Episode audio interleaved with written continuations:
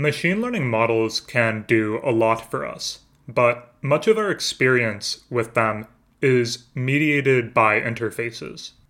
When we utilize interpretability tools, what we learn is mediated and circumscribed by the affordances those tools provide.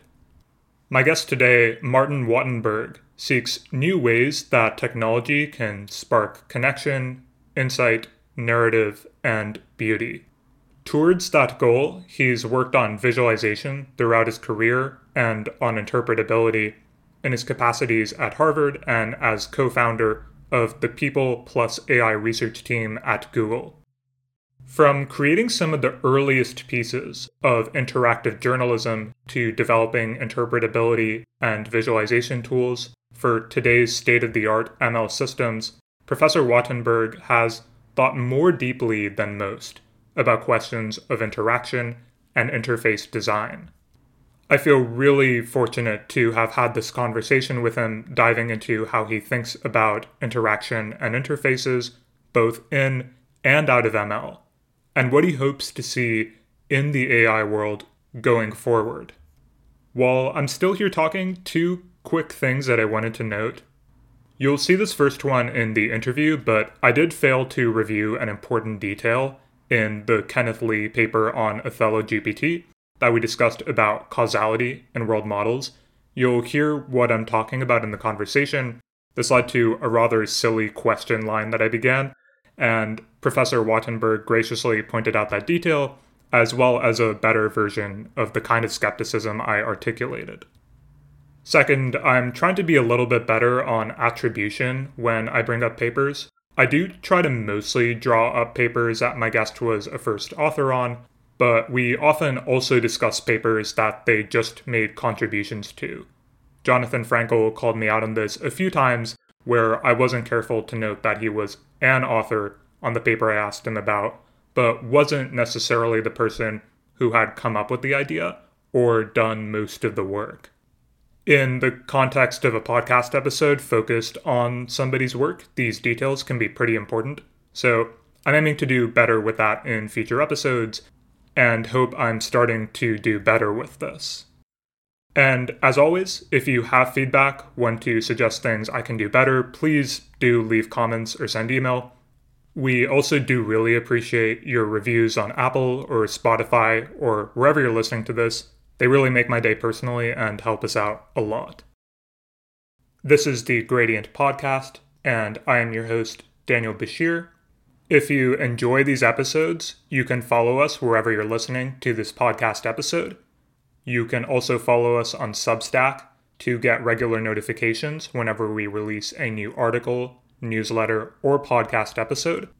You can also find our online magazine at thegradient.pub where we regularly publish essays by the sorts of people I interview on the podcast. But now, without further ado, Martin Wattenberg. Professor Wattenberg, I think you've been doing probably some of the most interesting work I've seen in visualization and ML. I know that you've worked with one of my previous guests, Been Kim, on some really cool work related to interpretability. And in looking at your background, though, it does seem like you've done some other really, really interesting things. So I'm curious to hear a little bit about your background and how you got into AI in the first place. Yeah, well, first of all, thank you for um, having me here. Um, I'm delighted to be on the podcast. My background, it's it's interesting. I look at some of my colleagues and I feel like their CVs look like a triumphal march. And my own CV, I think, looks much more like a ball bouncing around in a pinball machine. Uh, so I started out, uh, I got a PhD in mathematics at Berkeley. I loved mathematics, still do. But right as I was graduating, the web was starting to take off. And I just got really excited by the possibilities of web publishing. I was like, you know, I think this thing is going to be big. Maybe we'll all be on the internet someday. And uh, so I ended up working in financial journalism, working on a website for a magazine called SmartMoney that you know, Dow Jones and Hearst put out, and that was sort of my that was my first big pinball bounce, as it were, into a new field. And while I was there, one of the things that I discovered, um, I should say we, because there was a great team there, was that uh, if you could visualize, um, just in terms of charts and graphs, what was going on in the market or for a personal investment decision, that made a huge impact on people who are reading the online magazine. They could understand all sorts of complicated things that were just hard to get across in pure words. And so that sparked an interest for me in data visualization. And I started doing fancier and fancier charts and graphs, weirder and weirder things. Um, eventually, I sort of made contact with the academic data visualization world um, through some of the things that I did and began to think, okay, I really want to study this full time, make this make this my career. So then I ended up at um, IBM, um, I, IBM Research, uh, did a host of visualization research there. A couple key things I would say is one is that I was in a group that was related to uh, collaboration. Um, it was run by a woman named Irene Greif, who pioneered the idea that when we think about people using computers, it's not just a matter of a single person using a single computer um, or a single person using a cluster, but many people using computers together, and that the dynamics of multiple people are really complicated and important and interesting to study. That I think has infused a lot of my work since then, both in visualization and uh, in machine learning since then. Then I also uh, um, started collaborating while I was at IBM with Fernanda Viegas. Um, so she and I first did some work studying Wikipedia, but uh, at this point, it's I think roughly 20 years later, and we're still collaborating. And uh, as I talk about the work I've done in the rest of this show, uh, I would say the the vast majority of it was done with her as as a collaborator. so from IBM, uh, actually, Fernanda and I uh, started a um, small uh, startup looking doing data visualization, but then Google came to us and uh, basically had a made a very convincing case that we should come to Google Research. We started a data visualization group there, and then that what happened there is we talked to more and more people who are interested in visualizing machine learning um, systems. And so around, I don't know, maybe 2014, 2015, we really began to do this transition into visualizing machine learning. And eventually ended up as part of Google Brain in its relatively early days. And that was really where I feel like I got into machine learning for real. I will also say that I had had a brief um, spate of interest in machine learning in college. So, very long ago, I even took a course in neural networks. Um, and this was in the 1980s. So, this was really the olden days, as it were. And I, I remember at the time just loving the topic so much and yet feeling like, oh, I don't know, maybe the whole thing is just a dead end. Do I really want to bet my career on this? I guess I better study something else. Um, but you know, in retrospect, I'm like, huh, what would have happened if I had stuck with that? You know, um, but all's well that ends well, I guess. Yeah, and in the 1980s, I don't know exactly how the decades line up, but it's sort of the very well-known story that Hinton and LeCun and all these others were sort of continuing to riff away at this during the late 1900s when really nobody was thinking about it. I'm curious when you were taking this neural networks class if there was maybe a degree of, of skepticism about things since we hadn't quite hit the point where things weren't working well or were working well. Yeah, I'm trying to remember the dynamic exactly. I think uh, this was post back propagation. I remember um, Hinton's name coming up for sure. I think there was some level of skepticism just because it felt like a very niche topic in the grand scheme of things. And the other thing that was true is that there was just very little computing power. Like there weren't any dramatic examples of neural networks accomplishing anything amazing. And often they were used to simulate um, sort of other cognitive systems. I remember, you know, people would try to simulate how humans do multiplication or how humans learn languages. And there were these really intriguing results, but there was not the sort of marquee practical results that we started seeing, um, you know, in the 2000s. Sure. I want to go through maybe a couple of specific examples of the work that you were doing through this arc and maybe beginning early on. You mentioned your work at IBM Research, for example, and there I know with Danyel Fisher, you'd worked on this multi-scale model of perceptual organization. And I think what was what kind of stuck out to me and what felt really interesting there was you're thinking about this intuition of multiple scales in information graphics. And you use this quotation from Bertin at the beginning about a graphic kind of not only showing the leaves, but also the branches, the entire tree. I guess I'd love to hear you speak a little bit about just how you think about these facets of the organization, the design of graphics, the multiple scales, what are maybe good and bad examples of this sort of thing? Yes, absolutely. I think this connects to a bunch of through lines in my career, uh, as well as some interesting dead ends, I would say. So, to begin with, uh, you know, as I was cr- designing visualizations, um, I, I, I, kept, you know, the, the question is always how can we design them better? How can we do things that are really effective in making people feel smarter?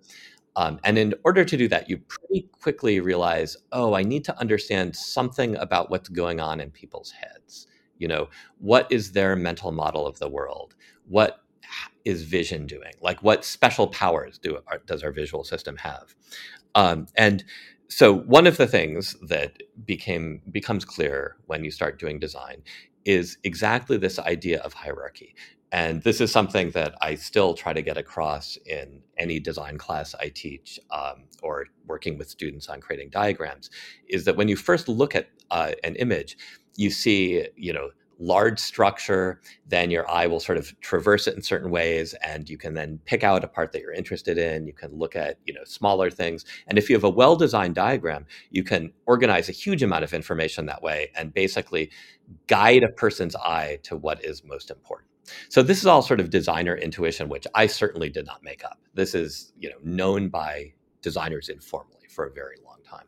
Uh, one of the things I was trying to do with this paper is, is formalize that and say, okay, can we actually take some you know relatively sophisticated geometrical techniques from that been developed for computer vision, a notion of scale space, come up with an actual model of what might be in your head or what a designer might think of, and then surface that to someone who is designing a visualization. So I think the good news about that paper is that we actually were able to come up with a model that matched our intuitions a little bit, um, that was able to give the right answer in some simple cases and I felt like that that's an interesting direction to go. However, I will also say in the process of writing this paper, it just became clear to me that I was hoping for way too much in our then understanding of the human visual system. Like there was no way that I was at that point going to write a program that would simulate what goes through someone's head when they see a data visualization. Um, and in some ways, I feel like one lesson I learned from that is that you can't have too high a hope for just a quantitative answer to everything.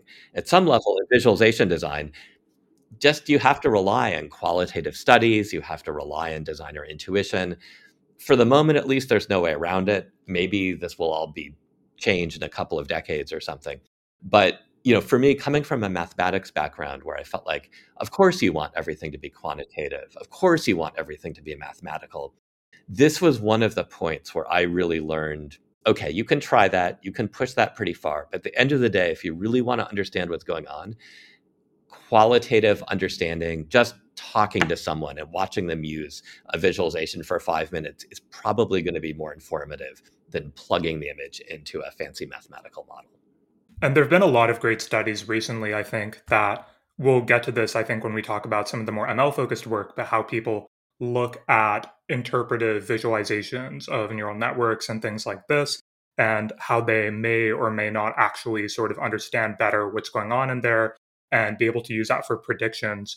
Before we get to all of this, though, I am curious just on the perspective of a designer. One thing you mentioned about this is that you can pack a whole lot of information into a well designed diagram or something of this sort. How do you think about that balance between, well, I want to pack in a lot of information or a lot of relevant information, but I also don't want to overwhelm somebody with just throwing too much at them? I think the best way to kind of attack that question, and it's a very good question, is to think about who your audience is because different audiences really respond in different ways. So if your audience is encountering complicated information for the first time, and I'll give you an example. Imagine someone who's planning for retirement. So this is something that we thought about when I was at SmartMoney. I watched other people design retirement calculators and retirement predictors. That's really overwhelming to a lot of people. And very frequently, you know, and the truth is that, you know, predicting the future is incredibly hard and there's so many variables and it's really tempting to just put all of those variables into one big worksheet. That is very off putting for a lot of people. And frequently you can get a lot of the value, just give people a sense of, okay, look, you're going to need to save money. Here's what's going to happen. Here's what it means to draw down savings with relatively few variables. And that's very typical that if you're introducing something uh, for the first time, maybe someone is only going to see something once, that's when you want to really aim for simplicity in the sense of relatively sparse, carefully curated information. On the other hand, there's another kind of chart you might use, which is for someone who is monitoring something, who looks at that all the time, becomes an expert in the field, um, maybe it's like they look at their stock portfolio and they just want to know every, you know, they look at this thing every day, or they're just a data a- analyst. Um, in a, you know, it's their job to look at um, a lot of information, trying to understand what's going on. In this case, you want to put as much information as you can on the screen. And every person I've worked with who is an expert, who is looking at things, I, I've never heard anyone as an expert say, I want to see less. What you do want to do, though, is organize things so that they can find it relatively easily, um, so that it makes sense. Um, but you know, I, in in a sense, I don't think there's a right answer to how much information should I put on the screen until you start looking at who the person is who is going to be using your visualization. One thing I notice in some interfaces I use is kind of an analog of something that Francois Chollet often says about Keras, this design principle of a progressive disclosure of complexity, where you begin with that very simple thing that might be targeted to somebody who doesn't have a lot of expertise in your area, but then kind of optionally in the affordances of that same interface, you can click through into something where you do want to learn more detail. Is that something that you think about and kind of incorporate into your design thinking as well? Yeah, progressive disclosure is is a very good technique, and it it works well in a context where someone is moving from one type of audience to the other. I would say because basically it's you're going along with them and letting them control things. I do think that um, typically people will underestimate how much information people can handle. Like I, in general, I think if I had to give one piece of advice to people who are starting to write um, create their own visualizations, it would be show more data rather than less data. The the biggest mistake is people try to make things too simple um, more than anything else. Um, the the thing that I would also add there is that there's a, also a distinction between data analysis and communicating a point. And often when you're communicating a point, you can make things much much simpler because just can you know there's interesting information but it's just not relevant and you can take it away because you know what you want to communicate. Uh, on the other hand when you're giving people data to analyze you don't know a priori what's going to be useful and so that that again that's the case where i'd say give them a lot of information. Right and i guess in many ways this is really a goal directed problem for a specific audience when you speak about picking out relevant information to communicate a point, then you're also kind of bringing in, well, maybe I'm serving this up to a specific audience. I, as the person who is designing and choosing what information, what data is actually relevant here, I am making a kind of editorial decision on that point as well. Exactly, exactly. And in fact, this gets to another whole very interesting thread in the visualization world that it's ultimately a rhetorical process. And you know, if unless you're designing some pure data analysis tool, and then probably even then, but if you are, say, at a newspaper and you are creating a visualization uh, to accompany a story, that's rhetoric. You know, you're making decisions about what to include, what is important, what is not important, and it's always important to keep that in mind also as a reader. You know, what do they leave out of the visualization? How did they choose the bounds on that x-axis? You know, why did they start at that year? That's almost always a tell, by the way, because um, frequently you can make any time series. You can really change what the message is with a time series by choosing the the date boundaries, um, and so you can often tell what people are trying to get across by looking at that carefully.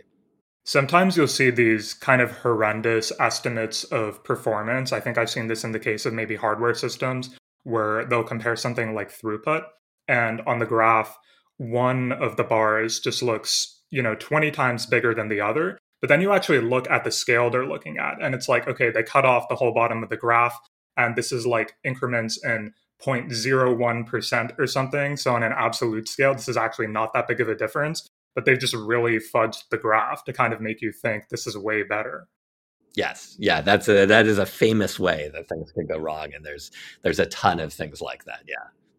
Another example of an interface you worked on at IBM that really interested me was this conversation thumbnails for large scale discussions with David Millen. And I think what was really cool about this was some of the different attributes that you looked at that didn't seem to exist in current conversation interfaces that still feel like things that I don't know if I if I see those to the extent that you were thinking about them at the time. I suppose I'm probably not the only person who has frustrations here and there with conversation interfaces and that something like Slack, for example, as a workspace. It has its uses, but it's so easy for things to get lost. I think that Cal Newport has like this entire different line of complaints about Slack as kind of the hyperactive hive mind. And so I'm curious how you were thinking about the conversation interfaces at the time, but then also maybe looking forward and bringing some of that insight to today. If you feel like the conversation interfaces we have now, things like Slack, like Discord, whether those represent the kind of market improvement that you might have wanted to see. I think that's a great question. If my past self could have had a glimpse of what the current state of affairs is, uh, I think there's one thing that I probably would have been happy about, which is the fact that people are including all sorts of images in you know their conversations now and i think that sort of keeps it from being completely gray and dull and adds a lot of visual interest. But i think you're right. I also might have been a little depressed that we're seeing the exact same thing even though you know, I think about I th- I believe the conversation thumbnails site. One of the things that I remember looking at that in was uh, you know the site Slashdot, which was um, I probably I think it still exists, but at the time it was sort of a gathering place place for all sorts of um, coders and people who love Linux and so forth. But today, you know, Reddit looks almost exactly like that interface, and it's not clear that we have an improvement. Like if you're looking at a really, really long Reddit thread, um, I think that uh, I, I, would actually love to see someone revive this interface. I think one of the things that has happened is that people themselves have changed their behavior, and that people are much better at skimming now for two reasons. One is that I think just the way that we read online has changed a lot. Like people were skimming already, I think a couple decades ago, but at this point, it's just become a habit for us. Uh, the other thing is that the physical act of scrolling is far, far easier now. Um, because it used to be actually scrolling was this really painful thing that involved either clicking a lot of keys or like the actual acquiring a target with a mouse and pressing down and moving a little bit. Um, today, it's just sort of you're swiping, and I think it's an interesting example of how um, sort of the input devices maybe affect some of the output we see. And then uh, another factor is that everyone's on their phones, and that the kind of interface that is in that uh, conversational thumbnails paper, where you see like this very crisp, clear visualization of the entire conversation and are using that to navigate. That works beautifully on a large monitor. It does not work so well on a phone. Uh, and so I think that's one of the other things that we're contending with with visualizations is how do we make them work on a small screen? One thing I'm noticing in a lot of what you said is this kind of path dependence going on here. You mentioned the way that people's behavior has changed, that we've gotten better at skimming. And yes, I think the phone becoming such a big thing is a huge part of this as a device. But you can also kind of see, I think, in what you're saying, that some of the specific affordances of the conversational interfaces we built and the readers that we have have perhaps directed our collective ways of reading things and what we seem to be better at. And it feels like I know it's kind of hard to sort of evaluate counterfactuals, but it's like I can kind of imagine a world in which maybe a conversational interface like the one you proposed then actually worked. And maybe if that were widespread, then the things that we're good at or the ways we navigate interfaces collectively look a little bit different today. Is that something you could also imagine? Absolutely. I think that there is exactly that kind of path dependence. And I think as we talk about machine learning, it's really important to keep that in mind. I think that uh, you know the two lessons here are one that people's behaviors will change that uh, just as the technology changes and we shouldn't assume that the way people use something like chatbots today is going to be anything like what it is in 10 years um, and that change may not be something that you know is under my control it may be that uh, you know a set of uh, you know forward looking teenagers, uh, like so many other things in culture, end up setting the way everyone else interacts with it. Uh, so that's one thing. But I think to your point, there's this interesting possibility, which is that one way we might affect how people use machine learning, if we want to affect it, is to come up with an interface that has affordances for the kinds of behavior we hope people will do and maybe makes it harder to do behavior that would, would not be so good. Um, designing those interfaces is a whole complicated thing, but we can we can certainly talk about that too. Before we get more in detail into that, there were two other projects of yours that I wanted to talk about. And one of them was this baby names and social data analysis that you worked on. And I know this was created to celebrate the launch of your wife's book. I'd be really excited just to hear you talk a little bit about that project. Absolutely. So the uh, baby name visualization, this is something I you know absolutely will credit my wife as a collaborator on. This is something that, you know, the two of us worked on. So she is a, a, a baby name expert, and she written a book called The Baby Name Wizard. Um, when she launched it, we wanted to sort of celebrate it, um, and we created this visualization that lets you type in a name and you see this sort of smooth animation, which at that point actually was sort of technically unusual. Um, this is all using Java applets, a sort of dead technology at this point. And you could see that, but the effect was this very sort of, I don't know, pleasurable experience of exploring name data. By the way, if anyone wants to see a modern version of this, uh, you can go to her site, namerology.com, and it has a name grapher that looks very much like the, the original. So the interesting thing that we noticed is that I think both of us had assumed that people who are interested in names were likely to be expectant parents. And what we would see is that people trying to name their kids would use this. So we did see that. But something else happened that was really surprising is all of these other people around the internet started using it. Uh, they would write about it on blogs. They would write about it in discussion groups. Sometimes they'd be very explicit. They're like, I do not like children and I'm still interested in this. So they were not expectant parents and they would start finding things in the data. And it was this sort of surprising and cool situation where the set of data that this thing was showing was basically many thousands of names and there were sort of time series over the past century roughly of their popularity. And there's a lot of patterns in there.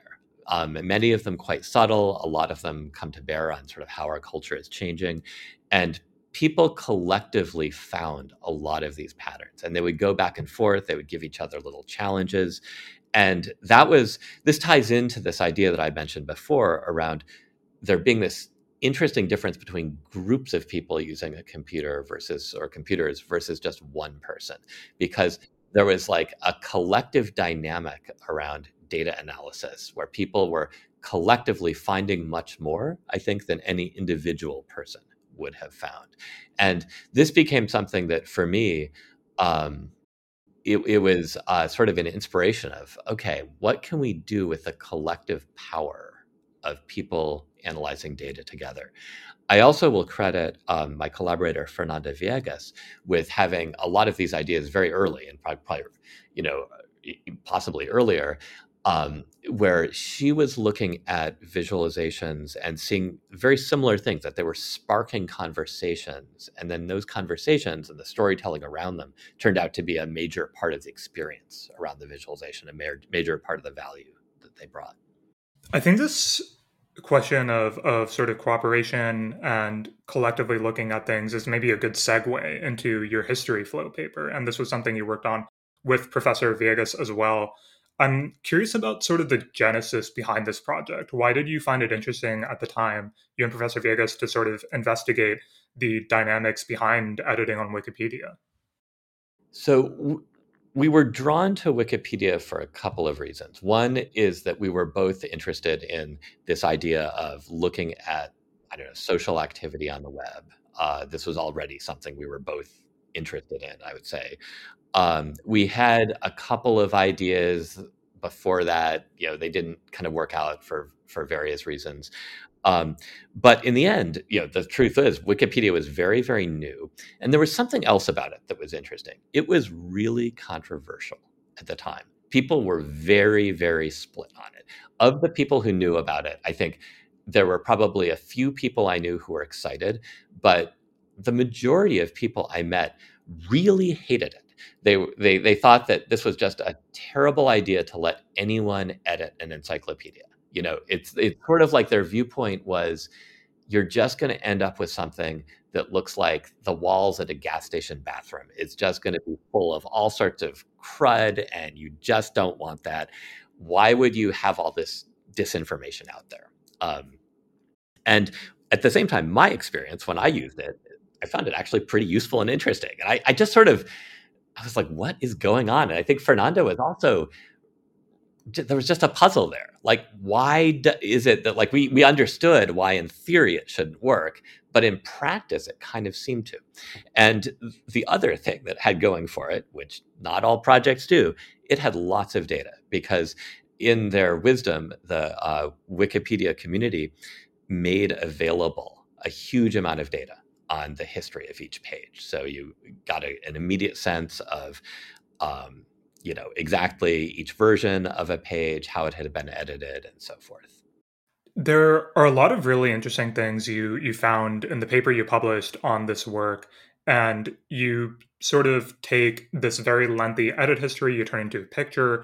One thing that I think you specifically called out was this zigzag pattern on one wiki article that was an argument over whether certain certain sculpture existed or not, which I found really interesting. And one thing that was really cool about this paper, though, was sort of implications of the patterns you saw for the design and governance of online collaborative social spaces. Because it seems like, as you've mentioned, Wikipedia does still seem to be useful to a lot of us, despite the fact that I think when I was in middle school, it was like explicit, explicitly prohibited to use it as a source if I was writing an essay or something of the sort. But it still has a lot of really good information. And so it seems like, despite the kind of chaos you might expect, things are pretty, like, you can get a lot of pretty good information on there. And so I'm curious what you kind of personally took away from some of the the lessons from that visualization for these design and governance issues. Absolutely. Yeah. So I think we took a, a, couple of things away from the paper. One thing I, I, I do want to mention is the value of visualization itself, which is that we spent a while just poking around, clicking on links in Wikipedia, looking at previous versions, and it was of, of, articles, and it was just really hard to tell what was going on. And the moment we created this visualization, even in the extremely early stages, we just had patterns pop out at us of you know, we could see people fighting over passages, as you described, so-called edit wars.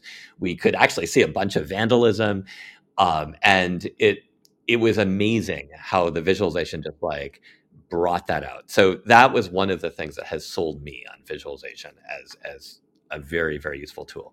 The second thing is this realization. So all of the skeptics I talked to, in a certain sense, they were all right every single point they made about what could go wrong on Wikipedia was going wrong. Uh, you know, there it you could definitely find cases for lots of pages where it did look like the walls of a gas station bathroom, where people were posting obscene things, filthy things, useless things, offensive things. actually, they were right. All this bad stuff was happening. But then what was so dramatic was that we uh, did an analysis and we could, and you could also see this in the visualizations, that bad things got fixed by the community and that they had come up with a kind of self-healing structure in which people would you know sign up to watch certain pages. They would get automatically alerted if things happened on those pages and the community itself was doing a good job with the technical tools they had to sort of moderate a lot of the bad things that would happen um, i will also say that another thing that became clear as we continued to do research is that it wasn't just a few technical tools that allowed this or people's whims and energy, but there were a lot of um, guidelines. Like Wikipedia, in some ways, when we were studying it, had you know, after a couple of years, it became noticeably bureaucratic. Like there were lots of policies, and when people would uh, argue ab- about it, they would be sitting there citing chapter and verse from different pages, and that was interesting too because that was almost the opposite of what you expect of like a freewheeling place that everyone can edit is the last thing you expect is a bunch of um, essentially bureaucracy. And yet there it was and it actually seemed to be pretty effective. So i think there's a lot that i learned from this like the value of transparency tools that give you transparency the um, ability of communities to take things that seem dangerous and use them in ways that actually turn out to be okay. And then also the value of a certain amount of process and bureaucracy at times. Actually, that that really can work, as boring as it might seem. It's almost surprising. You did call out this group consensus that a neutral point of view is really desirable and how that kind of provides maybe the guidelines for when people are resolving disputes about, say, a certain article or policies related to that.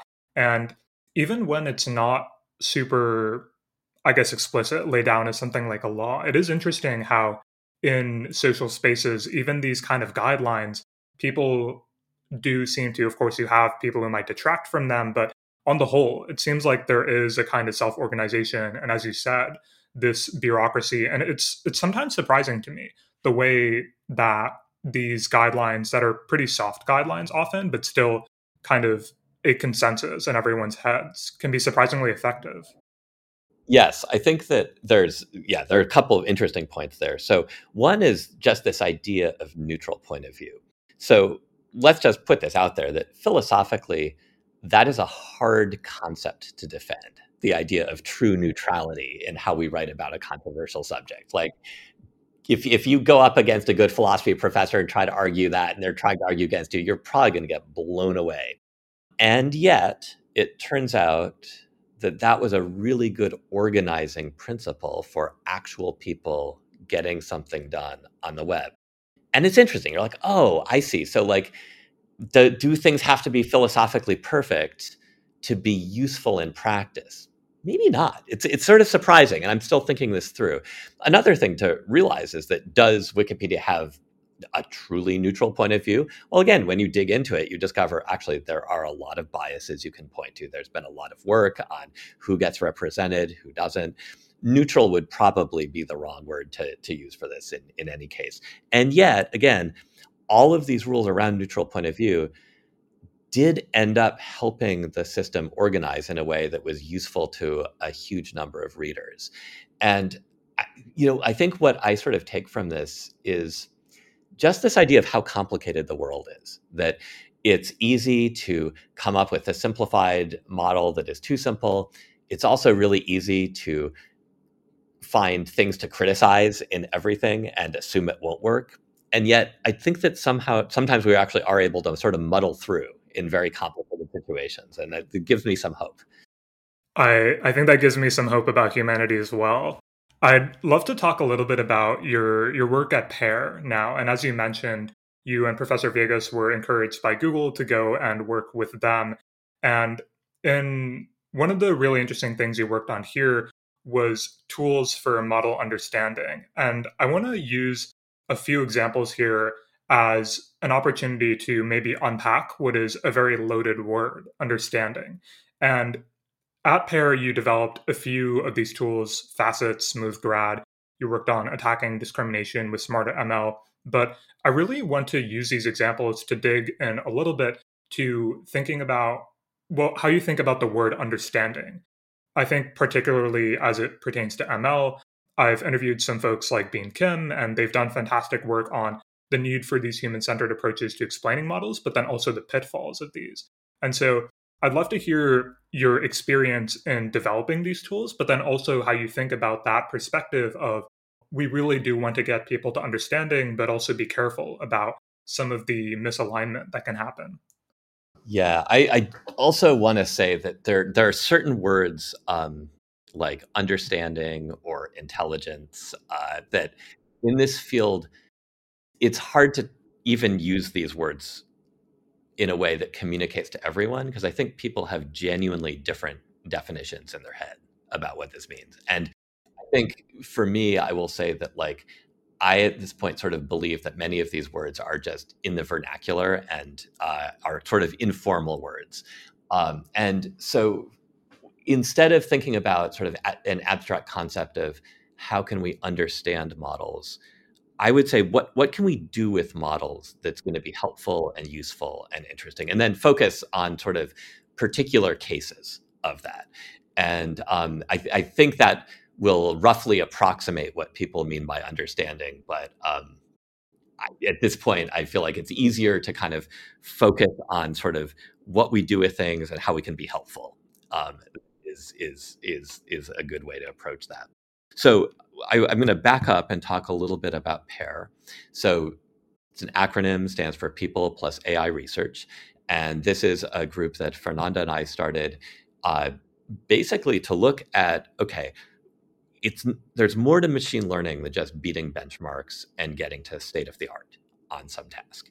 Uh, instead, what you really want to do is think about okay, how does machine learning fit into human activity in general? How, where how can we like sort of center on people and think about how people are going to use this, how people can be part of um, sort of this broader system. And you know, I don't think we were the only people thinking about this, but I think we were fairly early to kind of create a group that was was based on this idea.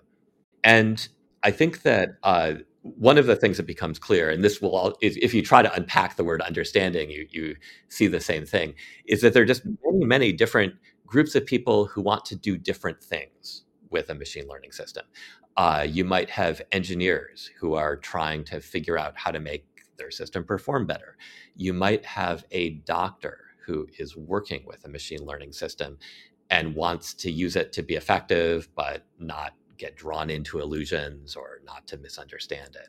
Um, you might have someone who is using a consumer application that is making predictions for them of some sort and what is the right way for them to interact? Can we create guidelines for a designer um, of, of, a consumer system? And all of those are really, really different use cases, but they're all really important. So we decided to basically tackle all of these at Pair in different ways.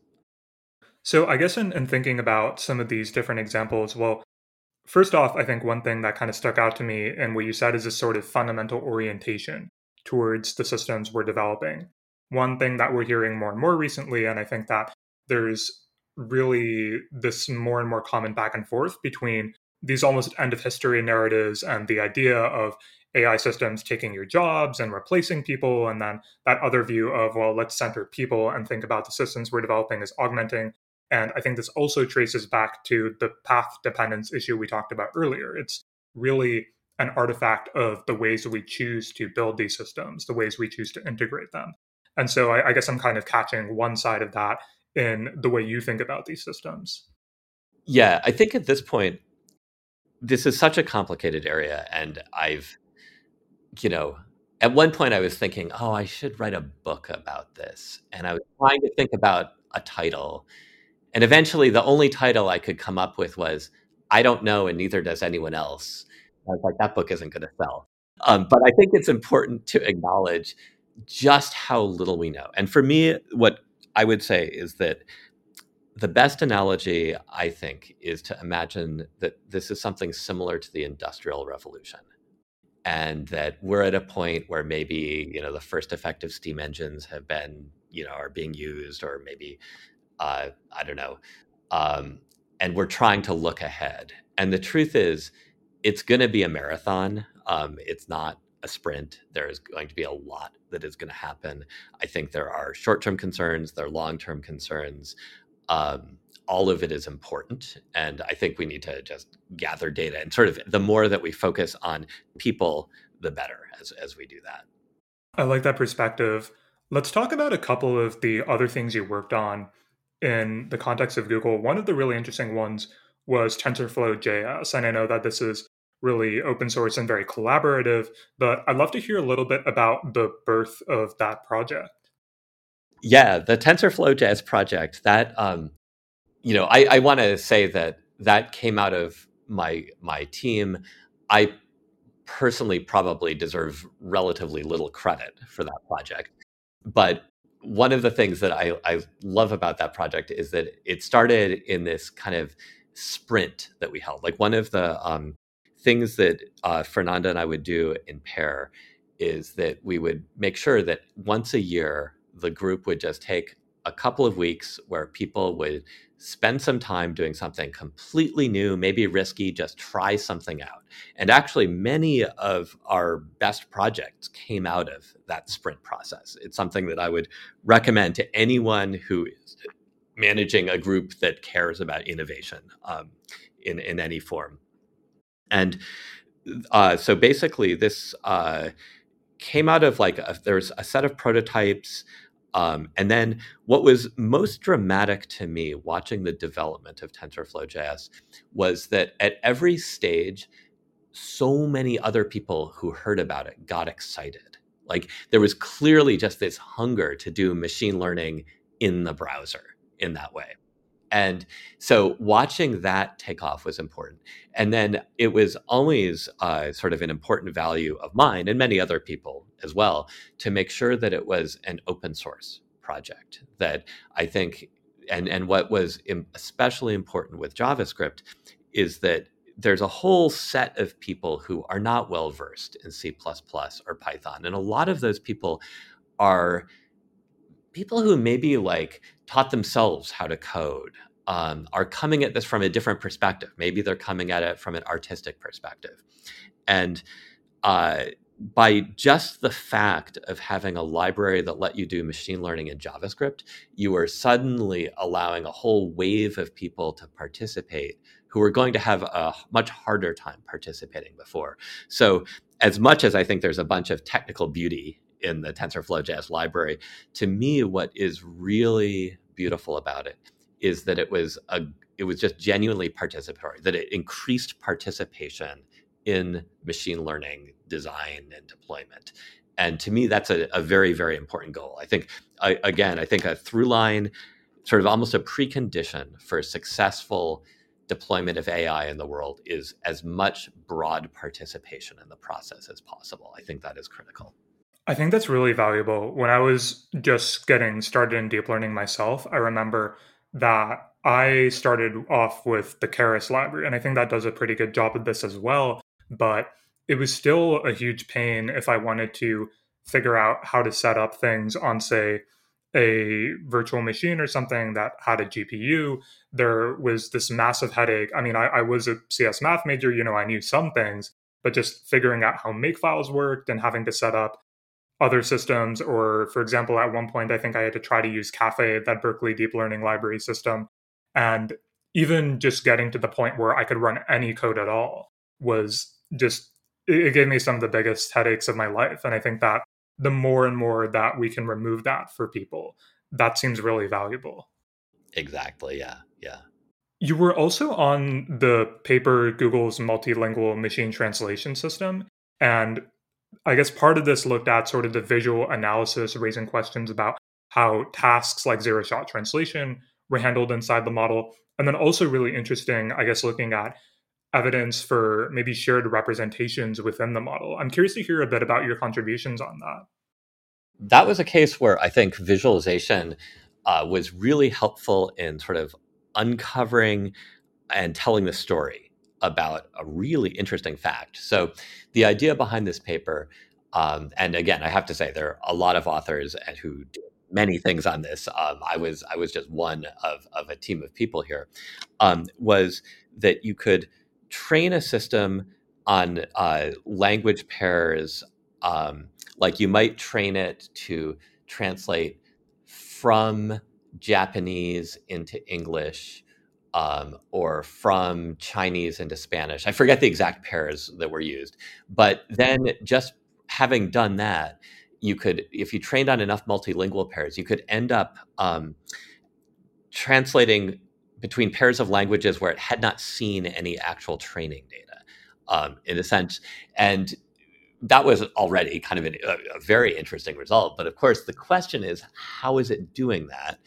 And one idea is that there was just this shared representation, you know, something, you know, I don't know, along the lines of what linguists have called an interlingua, a kind of universal single language that you're going into. I mean, the funny thing is that there's a 1949 memorandum by Warren Weaver on translation that is one of the foundational documents of AI. And he suggests this as a translation mechanism. He's like, well, maybe we're living in a building and there are all these different um, rooms in it, but there's a basement and they're all connected to that. And instead of like coming up with all these paths between the room, the right thing is just to everyone goes down to the basement and meets there. And that's how we, we, we have this one universal language. Now, humans have never figured out that universal language. Um, however, it did seem like there was some sort of shared representation. And in the sense that if you took a sentence in, say, um, English or Korean or Portuguese, say, again, I'm forgetting the exact constellation of languages that, that we studied in that paper, but I think there were a couple of cases, and mapped them and looked at the internal activation space, you would see that sentences that meant the same thing would get mapped into the same region, even if they were in different languages. So there was actually this shared representation that there was it's sort of grandiose and probably incorrect to call it a universal language, but there was something in common that it was getting at. Another interesting thing we saw in the paper, and again, visualization made this clear as well as analysis, is there were cases where it did not develop a shared representation. And that actually corresponded to situations where it turned out not to be able to do this kind of translation nearly as well. And so that was kind of cool that you could look at something geometric you saw in a visualization and actually make a prediction about the performance based on that. That's really fascinating. One one kind of analog that I'm thinking of right now is when OpenAI looked into they had this blog post multimodal neurons and artificial neural networks that was looking at CLIP and in its representation space it seemed like there were clusterings of the same concept in different modalities where they found that there were activations that would sort of light up when you had for example a picture of spider-man or the word spider-man or something of the sort. And i guess this isn't exactly you know translation between different languages but it feels kind of analogous. Yes i think that there's a theme since then of shared representations being uh, present and i am guessing i'll say conjecturally extremely important like it feels like there is this core thing that modern large language models and other models that are very powerful seem to do well, which is translation. And you know, I will say that uh, my experience in playing with you know something like ChatGPT is exactly that tasks that can be framed as a translation task. You know, very literally like translating from English to French or translating from bullet points to standard business English or translating from a description of a Python program to the code. It generally has done very well for me. And, you know, that does not cover the full range of cognitive capabilities, but I will say that anything that feels like translation seems to be something that these things do well at. I want to very briefly touch on your contributions to TCAV, and I think we don't have to take a ton of time here. I did discuss this work in quite a bit of depth with Been Kim as well, but I guess I'd love to hear a little bit about your contributions to this paper and your thoughts on it. Once again, I would say Been deserves huge credit here. Um, I think, uh, you know, I think that for me, what was interesting about this uh, was this idea of reframing um, sort of thinking about saliency maps or thinking about attribution questions in terms of high level concepts and then trying to think about how that uh, affects people. And so you know i think uh, you know one of the things i remember thinking about is like okay what kind of experiment could we run to show that this is actually giving us something that people could use? Um, I, I, you know, thinking about okay, what does it mean that we can have this linear direction that seems to have a high level meaning? How can we use that as an explanatory device? You know, I think you know, like sort of this became very popular already with word embeddings in, in 2013 the idea that um, or earlier maybe that uh, you have these linear directions that are meaningful and to me the message of that work really is that you can it's not just that you can exploit those linear directions to get stuff done, but you can exploit them to help explain to users what's going on in the system.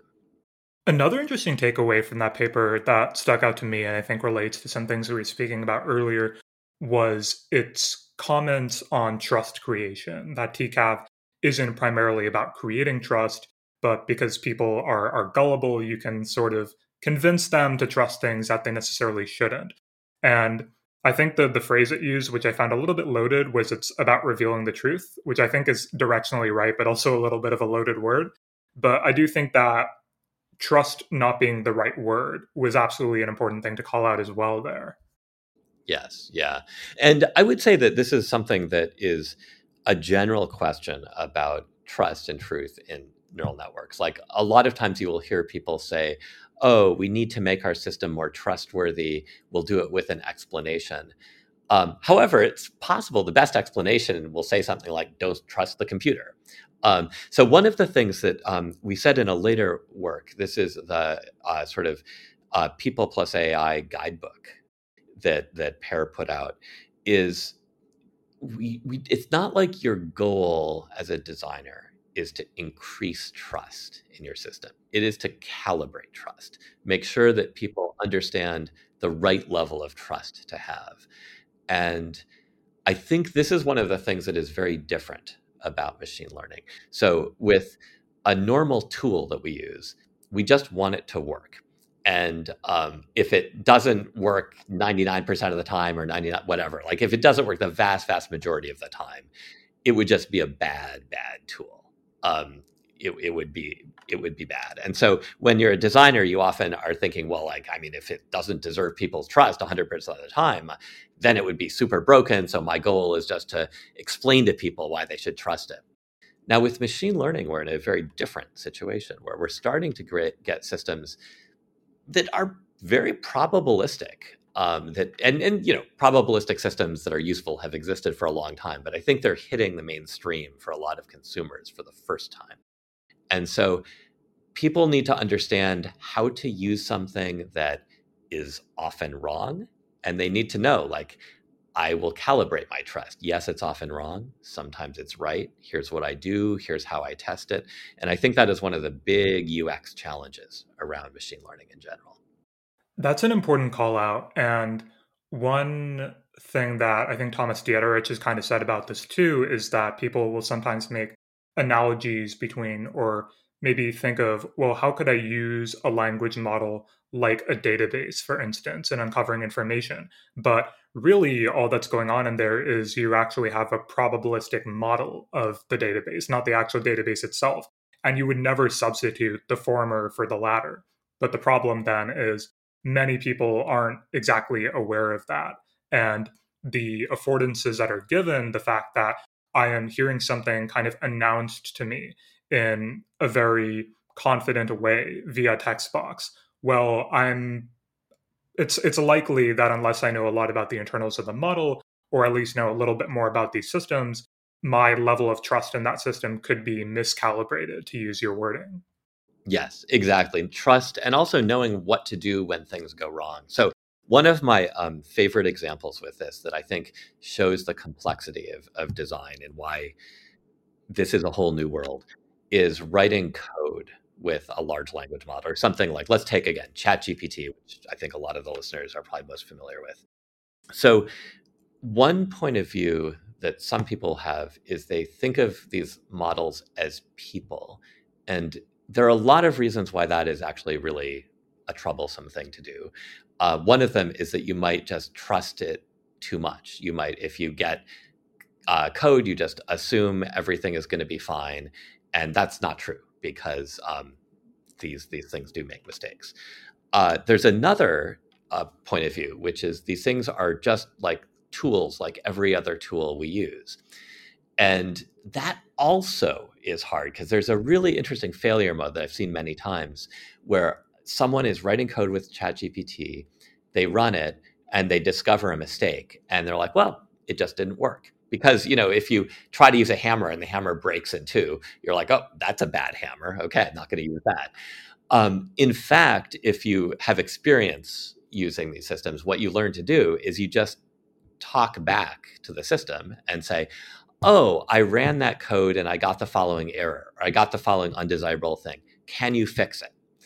and very often it will fix it okay and that you know in my experience makes it many times more powerful than if you just expect a right answer the first time so what's interesting to me is that the first two metaphors that as a designer you'd reach for a metaphor of a person or a metaphor of a tool both get you in trouble and I think one of the exciting uh, points of design eh, right now and, and probably for a while to come is to figure out okay, do we use metaphors at all? Do we come up with new vocabulary for this? How do we teach people how to use these things? I think it's it's a fascinating fascinating area. I agree. Let's dive into this a little bit more. So you recently published a speculative essay with Professor Viegas called The System Model and the User Model. And this is really all about AI dashboard design, which I think kind of coheres nicely with what we were just speaking about. So I'd love for you to introduce some of the ideas in this paper and how that kind of came about. Yeah, this is an interesting story, and I, am going to try to tell, uh, give give the full history of the ideas here. So one of the things that I've been fascinated by, just at sort of an intellectual level, is with large language models. To what degree can we think of them as aggregating statistics and uh, you know a word that one hears is like there's uh, the you know, famous paper that refers to them as stochastic parrots and describes these as a haphazard, I believe, collection of statistics. Versus, are they doing something like trying to build a, an internal model of the world um, that they are encountering? And it's really unclear, and I don't what they're doing. You know, it, it's it's it's it's hard to say even now. I think, um, but it's a really interesting scientific question if you start to operationalize this. And one of the ways that you know I try to operationalize it is saying, okay, are there internal um, is there some model that we could probe? Like, could we look at the activations as the LLM is chugging along during inference and make a guess ourselves as to what it thinks about the world and i'll put the word think in quotes i probably shouldn't even use it here what what aspects of the world it is encoding in order to make a prediction. So uh, again you could imagine that there's really nothing you could see that's interesting or you might discover there is some kind of crisp model of the world. So one you know and, and people really are, have started to look at this. One piece of research that came from my lab is um, and uh, this was led by Kenneth Li is uh, that we look took a game we took the, a simple game called othello that um, I know many people like played in i don't know in school. It, it looks, it's a simple game. It's played on an eight by eight board. It looks a lot like a Go board, but it's a much simpler game than Go in many ways. But it's got little black circles and white circles. And, you know, there's mildly complicated rules about what makes a legal move. And the board changes in sort of a mildly complicated way as, as you put down stones. And so we did a little experiment. We said, all right, we will train a language model. It doesn't really know anything about language. So we're thinking of it basically as a sequence model on just transcripts of Go games, both generated by people, but also ones that were generated by a computer playing against itself. And then we're going to see, like, number one, does it learn to make legal moves? In other words, if you give it the beginning of a game, will it predict the next move in a way that actually would fit um, the, the, the, the, the rules? And the answer is it does, which is weird because, again, what we give it, what we train on, are just transcripts. It doesn't know there's a game. It doesn't know there's a board. It just sees the squares where things get played. And that turns out to be interesting. And there's a whole other um, set of work where people have refined exactly what this model looks like and discovered it's even simpler than what we found in our paper. But it really feels like, okay, there, when you actually probe for this thing, not only does it make legal moves, but it's using a representation of the board to make those moves. That it's, and again, there's a complicated story. It is not a simple situation, but roughly speaking, it does appear to be that there's a model in there.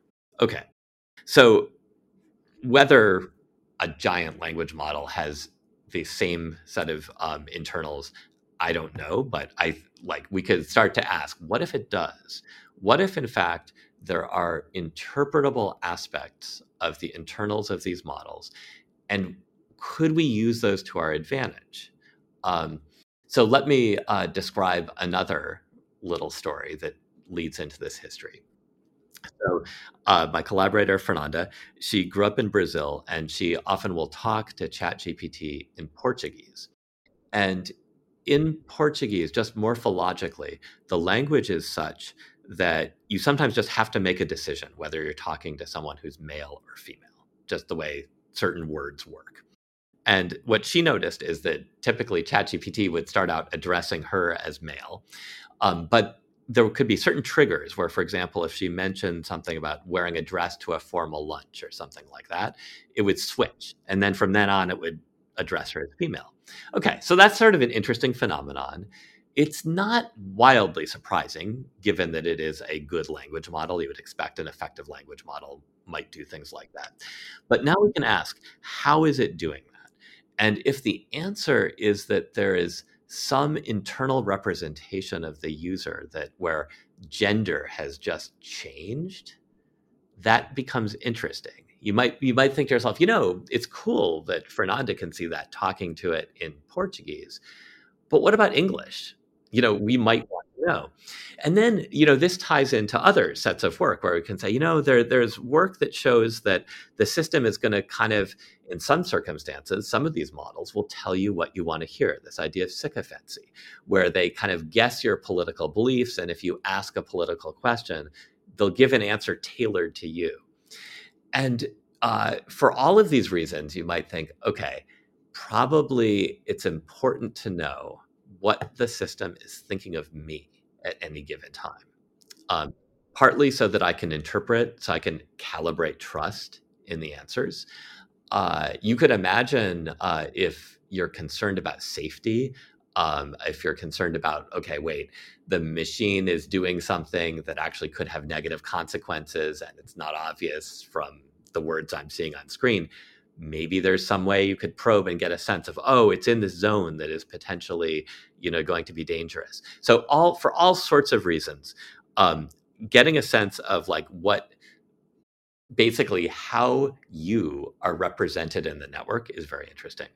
There's a second, once you start thinking in this vein, there's a second representation that feels like it's probably primal, which is how does the system represent itself? Um, and for me, one of the things that um, I notice is that, you know, these systems are good both at essentially what I would call um, producing content that looks like nonfiction or producing content that looks like fiction. And you know, when it's producing content that looks like fiction, it will talk about magic and it will do all sorts of stuff that has nothing to do with, you know, what would actually happen in the real world.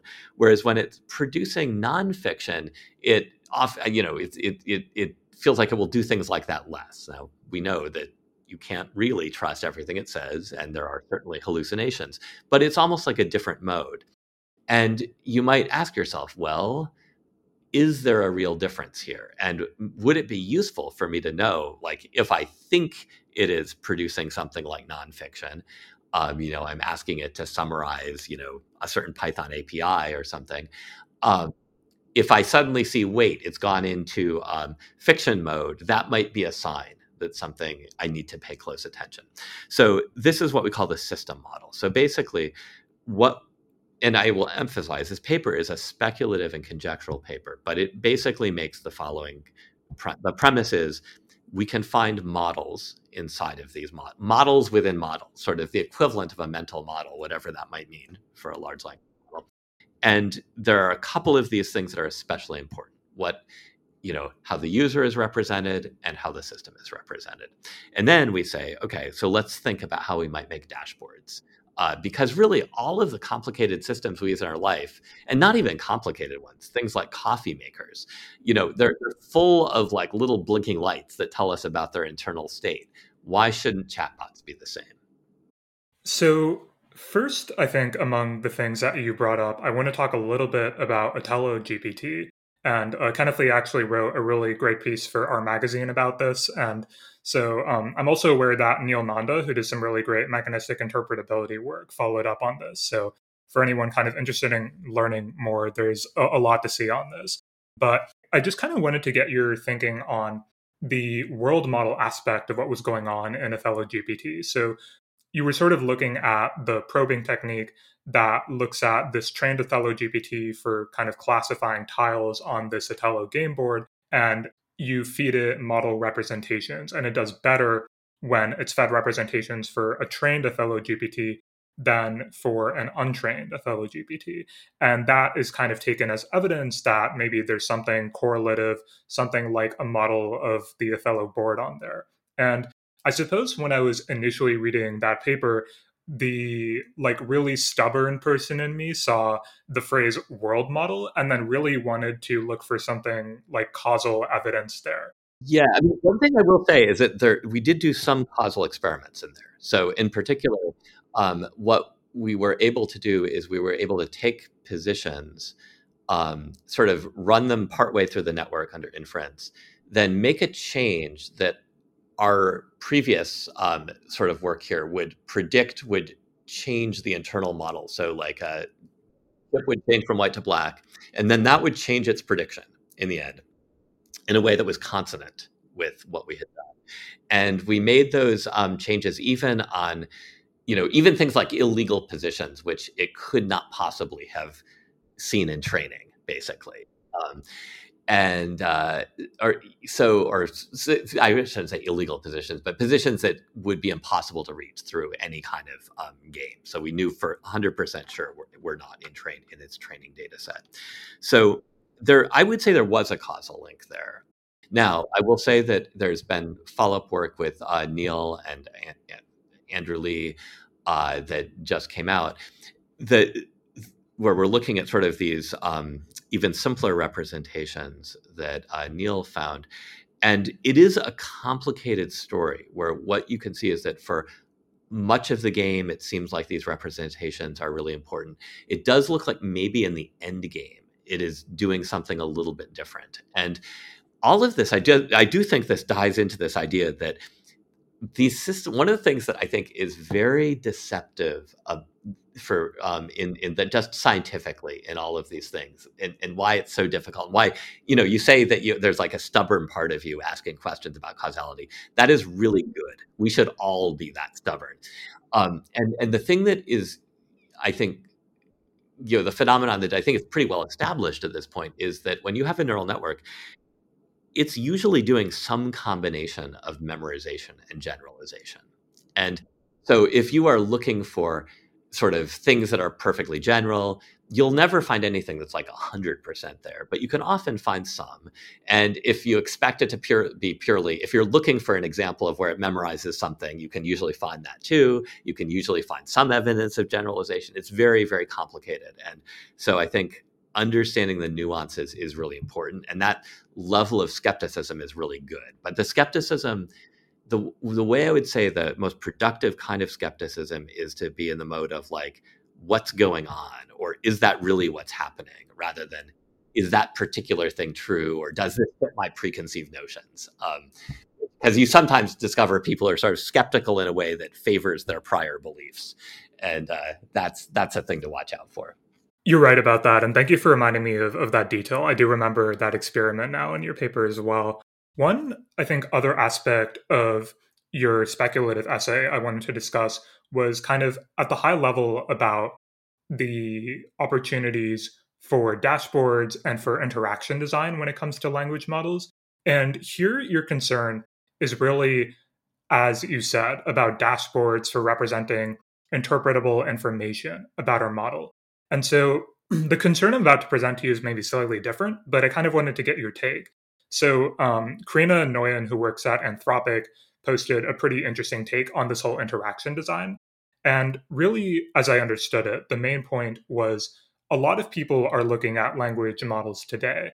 And despite the excitement, there seems to be this kind of discontent with this is a really cool, powerful system, but I'm interacting with it via like a chat box. And it feels like this is just not imaginative. And what Karina kind of pointed out, though, was if you want to make a real interface innovation, you can't just play with the interface, but you have to train or teach the model itself the kinds of interaction patterns that you'd want to manifest. And so you might be able to kind of hack ways to make your interface more transparent, for example. But if the model itself can't faithfully self correct, if it can't faithfully reflect its reasoning, then these novel affordances are really, I guess, more charades than actually in tune with what's going on beneath. And I'm curious how you think about that aspect of, of, of interaction design. Yeah, so I think there's kind of a two directions to think about. So one direction is giving a user transparency into what's going on, and I think that's if if you have some level of faithfulness, even partial, of transparency into a system, that historically has just been incredibly useful in all sorts of computer systems. Um, in fact, every system. It's it's true of uh, you know um, human systems too. It's like why um, do people look at stock market indices? Like that was a big invention, the idea of averaging all the stocks that were available or some important subset. And you know, before that, people didn't quite realize. You know, they they had no way of seeing what was going on in the market. So in general, even partial kinds of transparency are just historically have been really helpful. So that would be the first guideline, I would say. But then I think there's a deeper issue, which is okay, let's say we're designing the future user experience. Don't we want, you know, if we see something, say, going wrong because of transparency, we want to change that. And we want to have a handle back. And that is something I would say my lab is thinking about. I don't know that we have any research to um, announce at this point, but um, it is something we're thinking very hard about of like, how do we make this sort of a two way process? Um, what other forms of interaction can we get? I mean, I don't know what interaction is going to look like in 10 years. Um, it, you know, I feel like we're all sitting here like the only way the future in some sense is to invent it. Um, I think uh, but it's yeah no i do think it's a really good point though that we should think about sort of i think the ultimate thing is going to be to tune the model to work with the experience that we want but it's almost an iterative process i think where we're going to come up with new forms of transparency that's going to give us ideas for new forms of behavior that's going to turn back into sort of new ideas for the interface and I, I have a feeling like we're going to circle around many many times before we find sort of the best answer. Bringing back that book title of I don't know and neither does anyone else, I, I feel like we're kind of in that state of we have the negative reaction to the kind of interface we have right now, but I don't know if I've seen, or I guess I, I don't know if I'd be able to articulate myself kind of a positive picture of what is that interaction pattern I myself want to see 10 years from now, for instance. Yeah. Well, one thing I would I, I, would say that I don't think the reaction is completely negative. I don't think it's fair to call it that. I mean, we have a system, and let's again take ChatGPT because people are especially familiar with that, where it got, I don't know, 100 million users in less than a year. I don't think it's very hard to argue that as a net negative reaction to an interface. Um, Now, of course, there are a lot of problems that we can see. And once we start using it, ways that we can be like, okay, that we would definitely want to improve X or Y.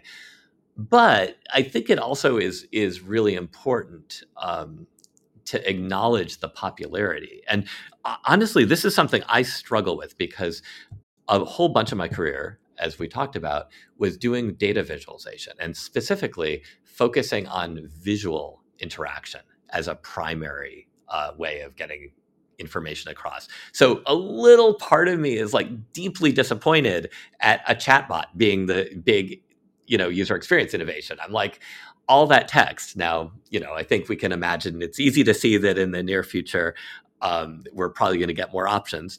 But it is in, it is like a good. It's sort of a sobering reminder. You know, again, when I say like, watch out for things that confirm your own beliefs. Like, I don't know. I, I've spent decades thinking that the best user interfaces were going to be really, really graphical, and I have to look at Chat GPT and say, okay, maybe I need to say that text actually is uh, very effective in a lot of ways.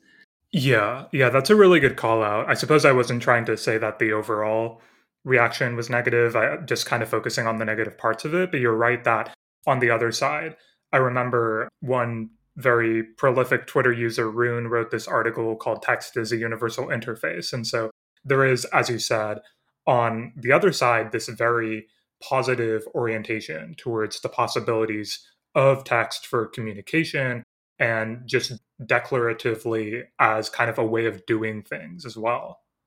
Yeah. And I think what where we are now, and I, I, just think it's so fascinating, is that there is so much research in the HCI world of when you should, you know, use GUI elements, when it makes sense to have text. And a lot of that, you know, was done um, I don't know, back in the era of Clippy the paperclip. And it just feels like can we translate that to the modern era? Maybe not. I don't know. Again, um, and and I think one of the big questions is like there's so many intuitions that designers and HCI researchers have, and it's unclear which of those intuitions we can keep and which ones we're going to have to kind of refurbish. The last paper of yours I wanted to discuss was this 2019 one on visualizing and measuring the geometry of BERT. And this is kind of getting us into something that shares stuff with what we were just talking about, but is slightly different. And so I'd love for you to maybe talk a little bit about the, again, genesis of this work, kind of the methodology you pursued, the work from Hewitt and, and Manning that you were building on here. Yeah. So um, there, there's work from Hewitt and Manning that I read a paper that I don't know how to describe this except to say it kind of just exploded in my brain is like I love this paper so much, where they were looking at BERT, so this um, basically a transformer model um, in which I, I'm going to dramatically oversimplify because we don't have a whiteboard here. But the model that should be in, in, your head as, as you think about this is we have a series, we start with a series of word embeddings for each word of a sentence. Um, again, I'm oversimplifying key details around tokens and all sorts of things, but just bear with me here. And the model sits there and it at each step modifies those embeddings a little bit. And eventually it gets to a point where if you look at each of those embeddings um, as a point in a high dimensional space, there is a sort of linear transformation you can do. And then, remarkably, those points form a tree in space that is the same as the syntax tree the kind of syntax tree you get if you diagram the sentence. And again, like think about this. It's like we have this funny abstraction that people were, you know, diagramming sentences in the 1800s and then linguists came up with a bunch of ways of like how do we formalize this and then there turns out to be one a dependency grammar way and that literal diagram exists in a high dimensional space um, and somehow your neural network has figured out how to extract that diagram. So I, I love this because just as I felt when I first saw um, the work on sort of word embeddings from Word2Vec, is that it was this translation of something that was part of human thought into pure geometry. Um, and to me, that's very, very beautiful because once something is geometric, there are all sorts of interesting ways that you can kind of work with it and process it. And it's just sort of intrinsically really interesting. Okay. So this was a very inspiring paper. So we looked at a couple of things with this. We're like, okay, so what is going on with with these word embeddings? And um, so one thing is just looking carefully at what they found with syntax. There's sort of this funny um, mathematical thing, which is that their the version of the tree they found what the way they found is they said look if you look at the distance between any two words like the tree distance in the syntax tree if you take the square of the Euclidean distance between the corresponding embedding points, um, that will correspond. And I remember wondering, like, why would it be the square? Like, why not the actual distance? And this is a fun thing where actually, if you sit down and just fiddle around with pencil and paper for a while, you can realize that A, um, it's basically impossible for arbitrary trees to use Euclidean distance and tree distance and have it be consonant. And B, you can actually just sort of work out uh, what essentially the unique solution is that allows you to have um, the distance be a Euclidean distance. And it's this very beautiful kind of embedding where everything is at right angles, which works in high dimensional space. Turns out, by the way, if you go back and look, and we have references in the paper, there are math papers from the 30s that talk about some of these ideas. Um, they're often ahead of the curve. Okay, so basically, we're able to say here's the shape that these things take. Um, and I will say there's been other follow up work um, from Chris Manning's group that goes into more detail on on this and even tells you like what some of the directions might be that maybe they correspond to syntax in, in very particular ways. Um, okay, so then there's also a part of this where he said, well, okay, syntax is one thing. What about semantics? What about the meanings of these words? And so we said, let's let's do something completely opposite. Let's look at word senses. Um, so a classic question in natural language processing is when someone uses a word um, like bank, do they mean a financial bank, a river bank? And word senses are very, very subtle. It actually turns out to be a very difficult task to figure out which dictionary sense of a word someone is using. Um, and what we discovered is that if again if you find a li- there's a linear transformation again a different one than the one used for syntax that makes sense um, which will let you sort of highlight the semantic the, the meaning of the word that is being chosen in a way that you can actually build um, classifiers that at that point got state of the art against some standard classifiers that, for identifying word senses. Um, and then just to tie in this idea of visualization, um, we created a um, an atlas online called that. I think it's called the Atlas of Meaning, and it should be up today. Uh, Emily Reif created this, and um, that lets you type in a word and you can see a map of all the ways that it's it different contexts in which it's used. Oh wait, maybe it's called the context atlas. I'll, I'll um, and uh, so um, what I would say is, uh, let me just see. Um, yeah. Anyway, I'll, we'll we'll follow up with that. Um, and it will let you see um, kind of create a map of meanings that in many ways is much more nuanced than what you would see in a dictionary. One of the things that like really struck stuck out to me is how it will separate sort of metaphorical and literal meanings of words. Um, that if you type in the word lens, you get a map that is um, not just uh, where you're very far away is like the lens of a telescope from like let's look at this in a sociological lens. And it's very cool to see all these things pop out and say okay i'm, I'm actually getting a visualization of language. So in many ways i think this project tied together a lot of my interests uh, both interpreting what's happening inside of a neural network and then visualizations that end up you know even divorced from the machine learning origin give you a map of what words mean, which to me is like a beautiful thing to have. It's really interesting to tie how powerful, how interesting these representations seem to, well, the basic kind of language modeling or masked language modeling task, and the fact that given enough data, it's actually able to produce a system that has these representations in the first place. I know that this is something we've known for a couple of years now, but it still never ceases to surprise me, I think. Just the interestingness of, you know, we started with this very simple let's predict the next word, let's predict masked words in a sentence, and then you get to something like what you found here.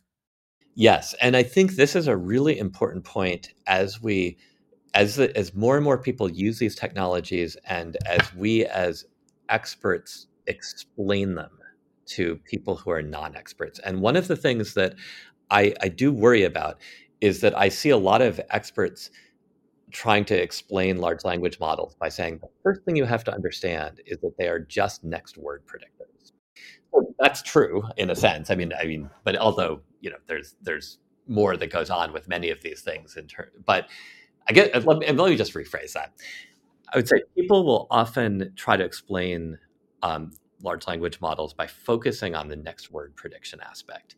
And I think people have this good motivation that they want to provide intuition for what's happening. However, just as you said, where you said, I'm always surprised by what they're doing, I too am always surprised by what they're doing. I think thinking of these systems as next word predictors predictors is really not a great way of building your intuition because their behavior is you know it doesn't fit with that at all you know for me the the moment where this hit it for me is I think it was GPT-3 where someone had the example of asking uh, the system to just translate smoothly between English and French using a prompt. And I never would have said, guessed that just next word prediction would lead to that. So, you know, I don't know the best way that we're going to explain these systems to people, but I feel like next word prediction is a slightly deceptive way to describe it at this point. It's technically true, although once you add, you know, the training with like, you know, instruction tuning or RLHF and stuff, it becomes less technically true. But it's so that there's there's certainly truth to it, but I don't think it's a great way of building intuition ultimately.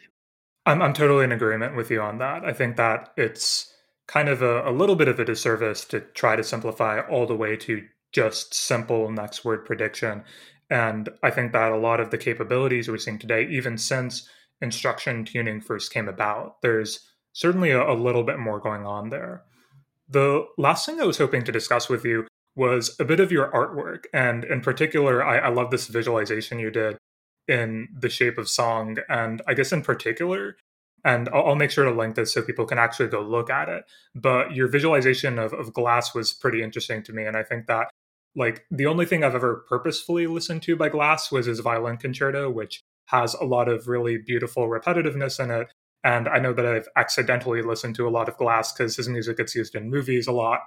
Um, so it's it's kind of interesting. But I, I'd love to hear a little bit about your the genesis of this project and kind of how you were thinking about this question of well what what does music look like? Yeah, so I, you know, constant question in my career is trying to figure out what do things look like to observe things in new ways. And so I just gave myself this challenge at one point. I was like, I want to make pictures of music.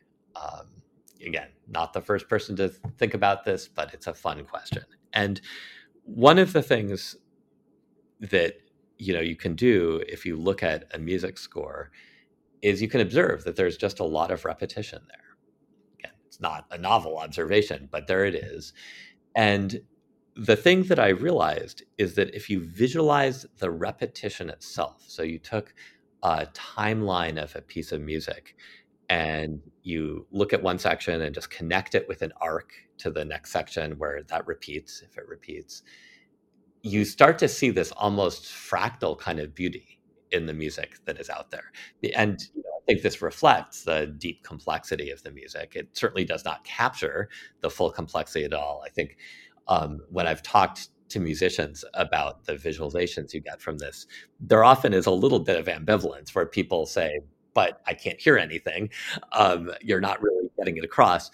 But at the same time, there's just a surprise about the complexity, about just the patterns you get. Um, and it becomes an exercise, one more exercise in translation, I guess. Um, and, you know, not to try to force too much of a metaphor here. I think it's a nice example of how looking at something very simple about the music, um, in this case, just repetition, if you do that at scale, more than any human would have the patience to do, but a computer can sit and look for every possible repetition in a long piece of music. It can create something that gives you a larger whole there where you have it has these sort of emergent properties that come out. Um, so, you know, for me, this was a very satisfying um, set of artworks to do because I would I would sit there and I would just spend I would I had you know a machine essentially. I could feed a piece of music in and I could suddenly see this internal structure to it come out. And some of them were especially beautiful and I you know, I was like oh you know like Philip Glass everything he does actually really really good. Um, and uh, there are others where actually a lot of jazz is interesting where at the beginning you'll see these very regular structures and then it will hit the point where it actually it sort of goes beyond what i think the computer can really process. And i think that's beautiful too as a metaphor of you know this moment where it's just like okay no robot is going to capture this um, and uh, you know I, I, I I do I do like it, but I also think that just yeah again tying into many of the themes we've talked about, it's this idea of something very simple repeated at scale creates a very surprising result.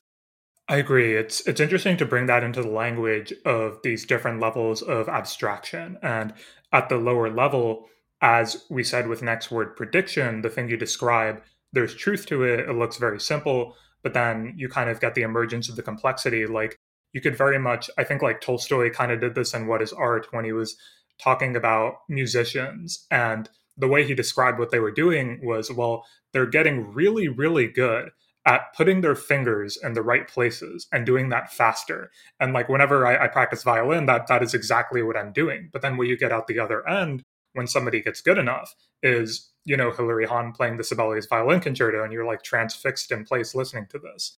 And so there's a huge difference between what's going on at like the pure mechanistic level but then as in your visualizations as in the models we deal with what kind of happens when you start to put all that together into this larger whole yeah exactly i think there's eh, you know and again it it exactly it ties back into this idea of things having multiple scales and i think that is just one of the big intellectual mysteries i think we're all trying to unravel is to what degree do these systems reproduce these multiple scales? Um, when do they not? You know, because I again, I think uh, what, what is really disorienting, I think, about this whole field is that we have these systems that we've built.